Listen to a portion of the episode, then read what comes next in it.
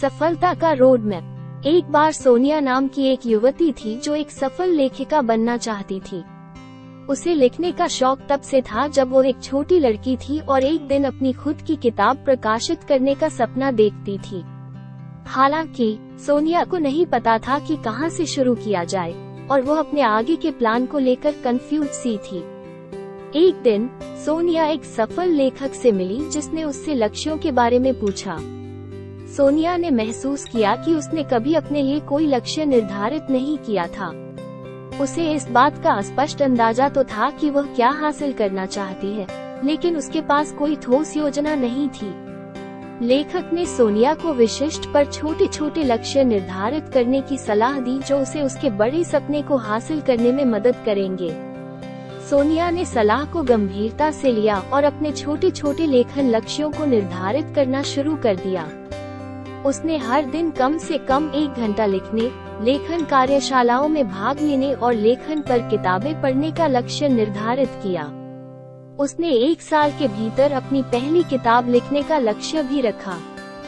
शुरुआत में सोनिया के लिए अपने लक्ष्य पर टिके रहना मुश्किल था। वो राइटर्स ब्लॉक से जूझ रही थी और धीमी प्रगति से वो निराश महसूस कर रही थी। लेकिन वो डटी रही और धीरे धीरे हर बीतते दिन के साथ वो और अधिक आत्मविश्वासी और प्रेरित महसूस करने लगी।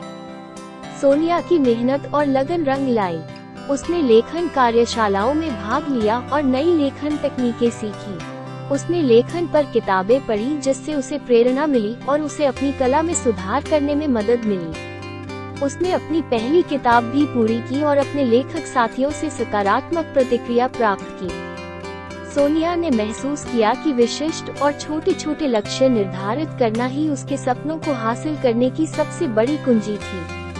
उसने सीखा कि छोटे लक्ष्यों ने ही उसे दिशा, प्रेरणा और उपलब्धि की भावना प्रदान की। कहानी का नैतिक उपदेश ये है कि सफलता प्राप्त करने के लिए एक लक्ष्य निर्धारित करना आवश्यक है। एक स्पष्ट लक्ष्य के बिना हम खोया हुआ और दिशाहीन महसूस कर सकते हैं। छोटे छोटे लक्ष्य हमें केंद्रित और प्रेरित रहने में मदद करते हैं, और जब हम उनकी ओर थोड़ा थोड़ा काम करते हैं तो वे हमें हमारे मेन लक्ष्य तक पहुँचे में सबसे बड़ी भूमिका निभाते हैं। हमें हमेशा विशिष्ट और छोटे छोटे लक्ष्य निर्धारित करने चाहिए जो हमारे जुनून और सपनों के अनुरूप हों। और कड़ी मेहनत और समर्पण के साथ, हम कुछ भी हासिल कर सकते हैं जो हम चाहते हैं।